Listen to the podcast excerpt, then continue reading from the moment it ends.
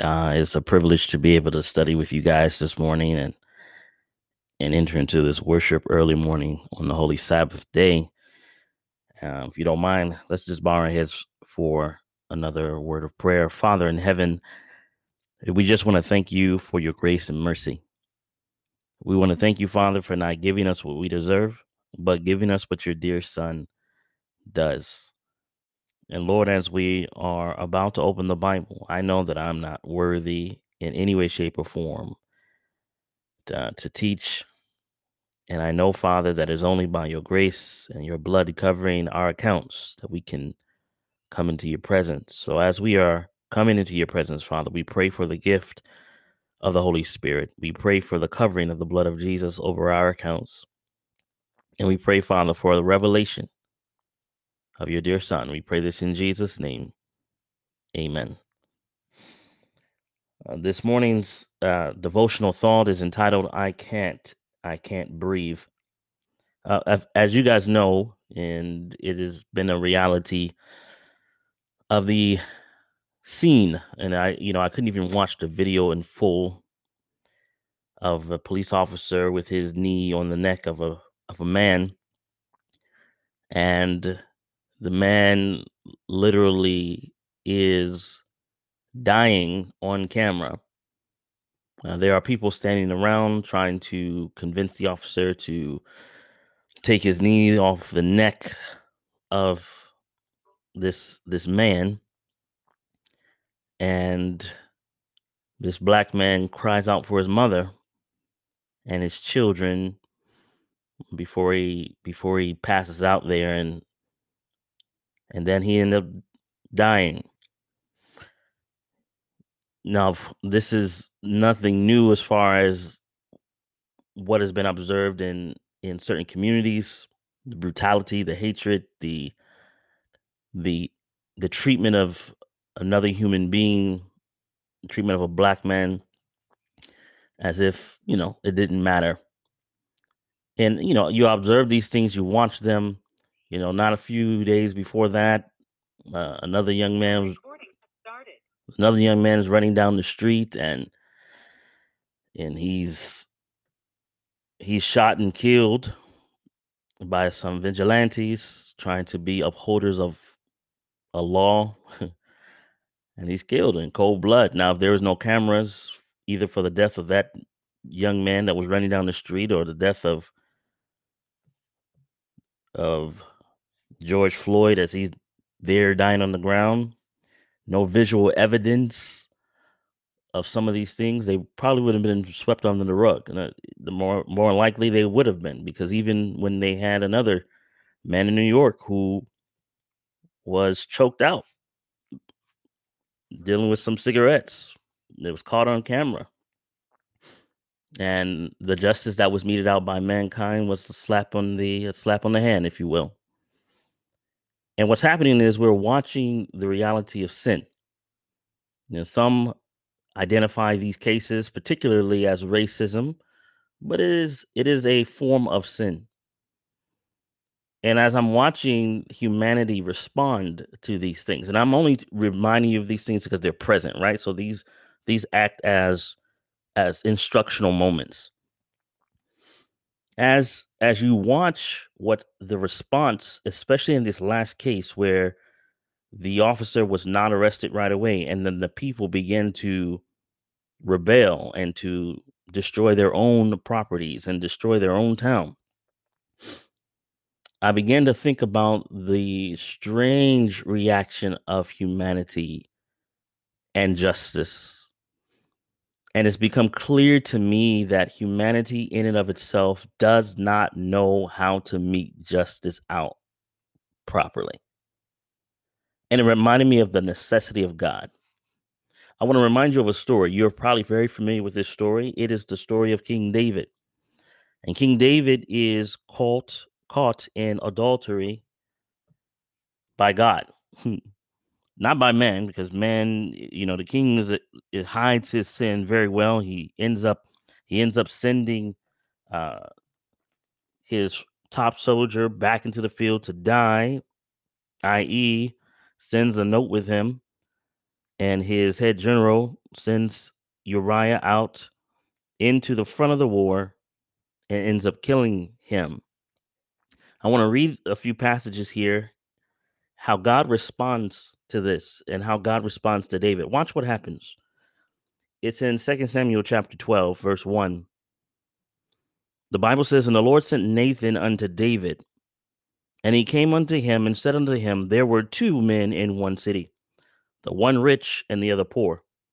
The rich man had exceeding many flocks and herds, and the poor man had nothing save one little ewe lamb, which he had bought and nourished up. And it grew up together with him and with his children. It did eat of his own meat and drank of his own cup, and lay in his bosom, and was unto him as a daughter.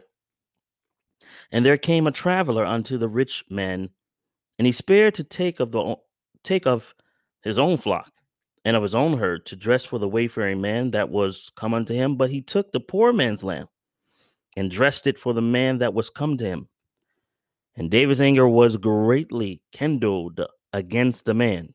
So notice notice what happens as as Nathan as as the prophet Nathan is explaining this story about the many lambs and the and the one ewe lamb and the rich man taking from the poor man, David becomes indignant because he sees an injustice. Pay attention.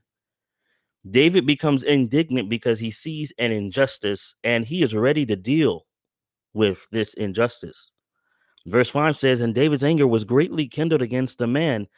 And he said to Nathan, As the Lord liveth, the man that have done this thing shall surely die.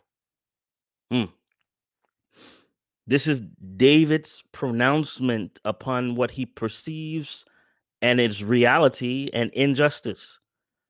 And he is ready to kill the man and put him to death because of this injustice.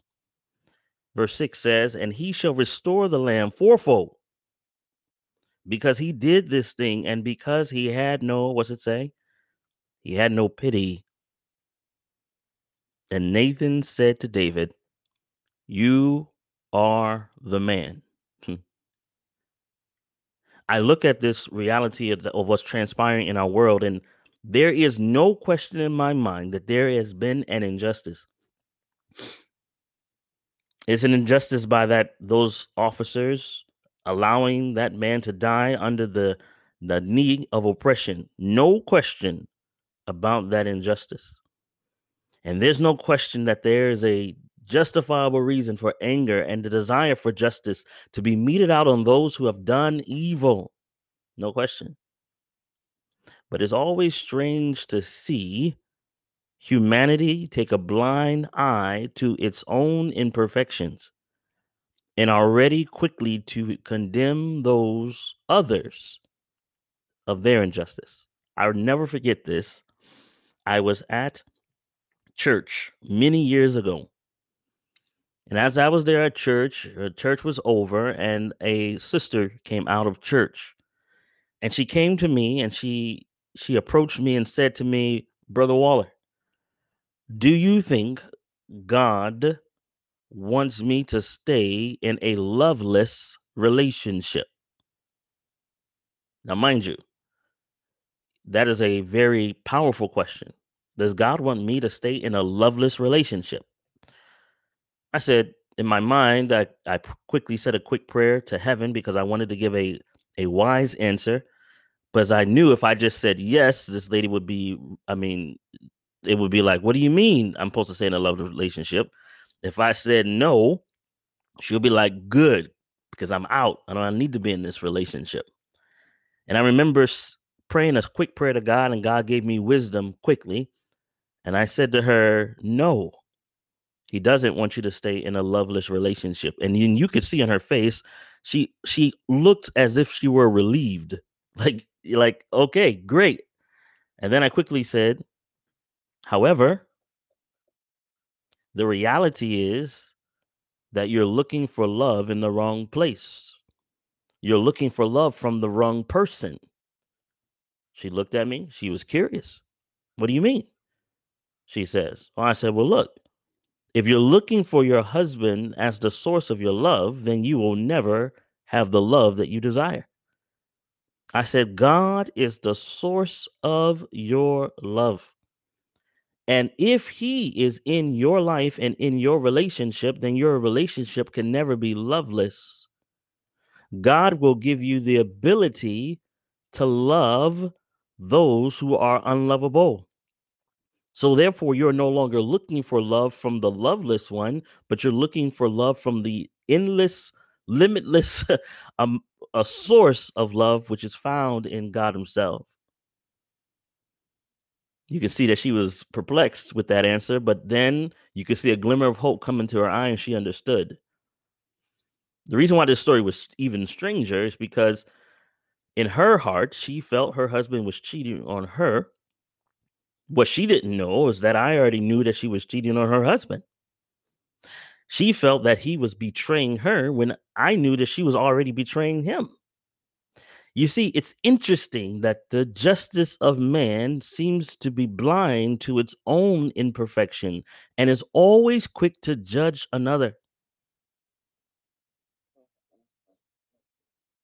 And you watch, you watch, you watch this rioting that's taking place due to supposed, you know, be supposedly being connected directly with the killing of Mr. Arbery. The reality is the people are robbing because that's what they have in their heart. The people are destroying because that's what they have in their heart. You say, but Brother Waller, it's because of the oppression that they have been under. And I agree, it is the oppression, not just the oppression of man, it is the oppression of sin.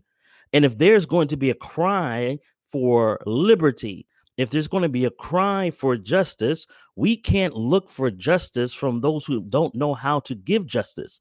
We must go to the source. We must go to the source. The source for justice is God Himself. That's why that first angel is so powerful. That's why that first angel is so important. Fear God and give glory to Him, for the hour of His judgment is come. See, the Lord can, the Lord hears our cries. I want to read to you now from the book of Psalms, the book of Psalms, and Psalms uh, chapter 18, and you'll find this also in Psalm 61, but we're going to go to Psalms chapter 18, and I want to read to you from verse number 6. Psalms 18 in verse 6. And I love this. Psalms 18 in verse 6, the Bible says, In my distress, I called upon the Lord. Who did you who did he call upon? The Lord. In my distress, I called upon the Lord. It reminds me of the of of of of the man George Floyd as he's on the ground. And in his distress, he calls for his mother. I'm thinking, I didn't know at the time his mother wasn't alive, his mother was dead. He's calling for help and my friends, I, I, I, I, I'm, I'm, I, in my mind, I'm saying humanity has forgotten how to cry out to God. We're crying out for help. We can't breathe. In my distress, I called upon the Lord and cried unto my God, and he heard my voice out of his temple. Come on now and my cry came before him even unto into his ears. Now, my friends, if you remember the story of the children of Israel as they're in captivity, as they're in bondage, as they're under oppression, when they are in that state of state, the cry of the people reached unto God, and God sent them a deliverer. God sent them a deliverer. We can't cry out to society alone to fix our problems. We can't. We can't cry out to the government to solve our problems. You know our problem? And people don't like this because they say, Andre, they're just being spiritual. No, our problem is the problem of sin. Are you hearing me? I remember uh, one other story. Now I was we, I was doing some ministry out a few years ago, and there was a there was a situation where a young lady who was a a girlfriend of a supposed gangster was sitting in the car, and these persons thought that the young man was in the car, but ends up just killing the girl, shoots her in the neck. And I remember ministering to the family. And as I'm there ministering to the family, uh, you can see the sorrow and the sadness, and we're praying, hoping for a miracle, hoping that she can come back to life. And we're, we're praying and, and, and just asking God to do something special. And God did not move in the way that the family had hoped. And she died. And I remember being at the funeral. They asked me to to to lead out at the funeral. And there were tears and true sorrow, you know, at, at this funeral. I was I was sad for the family. I was sad for the situation.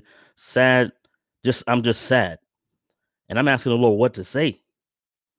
I'm literally I'm literally trying to figure out what to say because I I don't know what to say to this family. There was there has been another injustice. and I remember being there and there's one guy just crying extra. You can tell that the cry wasn't a normal cry. It was like it was an extra cry like he's trying to get the attention of everyone else. He's crying an, an unnatural cry, not a true sorrow cry, but just a, a cry for attention as if he is the the closest thing to the girl, and he was not even close. And I'm watching the situation. I'm watching everyone crying, and I and I and and and I couldn't hold it anymore. The spirit of God came upon me, and I'm there, and the Lord impressed my mind. And I said, brothers and sisters, and I'm saying it to you now because this is the same type of situation, brothers and sisters.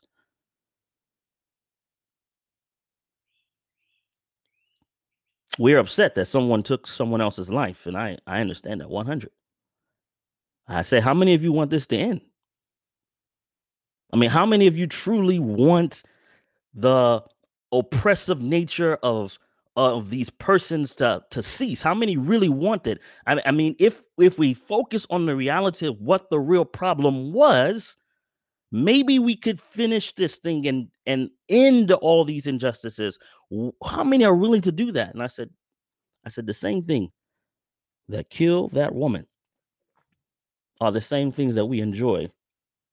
Or they looked at me looked like that uh, they looked like they wanted to kill me. And what they were looking like what are you talking about i said we smoking? I said we drinking? We carousing?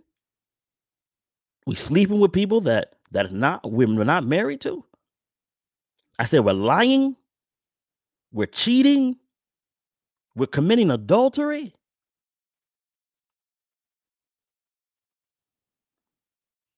You see, we're crying out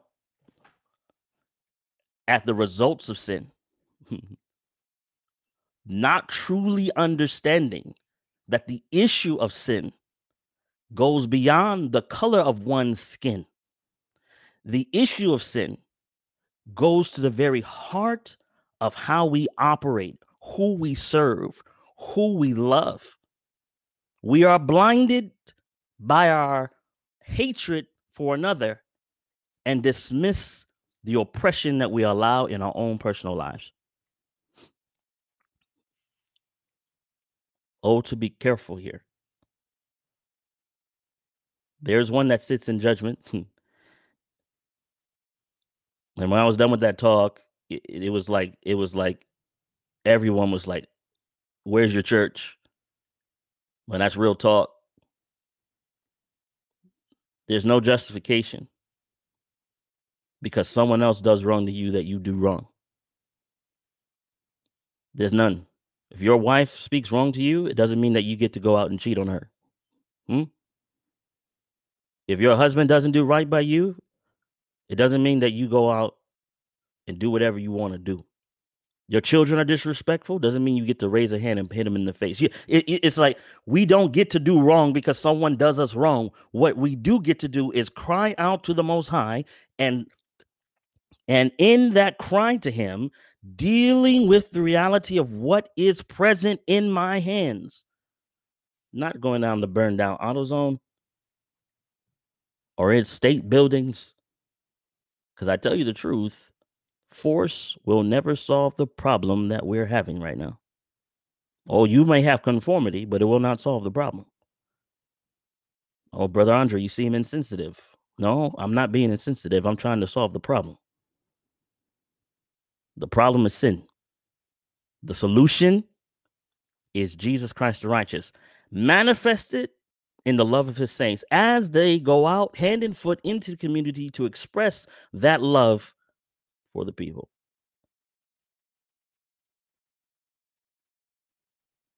I can't breathe. What a sad cry to hear from another mortal. And that breath being meted, taken out by another mortal. But please, brothers and sisters, don't get it twisted. What we saw manifested on video in that moment in time the same principles that underlie that oppressive nature and behavior are the same principles that are meted out in homes every day. How about we take our foots off each other's neck, our knees off each other's back? How, how about how about how about instead of speaking, and it's strange. I mean, even in church, church itself can be oppressive. I, I hope you guys understand this. Now, if you take you take the rules of the church and you press them down on people to com- make them conform to your church, without the grace of God writing the law in their hearts, that law becomes oppressive. Your standards become oppressive without the grace of God working in. it, it, it is the same principle, brothers and sisters. The same principle. And I'm begging you, I'm begging you as a people, let's solve the problem. Let's protest. But let's protest first on our knees, first with introspection. Let's protest. Let's not allow for evil speaking in the body of Christ. Let's not allow for unkind behavior towards each other. Let's not allow for ungodliness to be in our own experience. And as we know how to eliminate it from us, for grace and truth must be blended together. Once we learn how to do that, then we will know how to deal with society. The spirit of rebellion is amongst us now, brothers and sisters. that beast from the bottomless pit is coming up and causing great havoc and chaos. The same spirit of rebellion from from the French Revolution, it's the same thing being manifested today. We must seek God while He is nigh. He hears our cry, brothers and sisters, and He's about to deliver. May the grace of God be upon each of you today. Cry out to Him first on a personal level, and then He will show us how to meet the needs of the of the community. Let's bow our heads. Father in heaven, thank you so much for this opportunity to share in your word. Thank you, Father, for not ever giving us what we deserve. Thank you for being the judge, the ultimate judge, the righteous judge that sees all and knows all. Thank you, Father. Please help us to see as you see and judge righteous judgment. We pray for the family of George Floyd. We pray for those persons who are truly directly hurting by what's going on. We pray for those who are angry. We pray, Father, that you will raise up persons in our communities. Help us in our stance in these communities to truly practically be able to help folks and turn them to the God of righteousness, who is the sole deliverer from oppression. Please, Lord, forgive us for our indolence. and laziness. Give us courage and wisdom that your work can go forward and that your name can be glorified. We pray this in Jesus' name. Amen.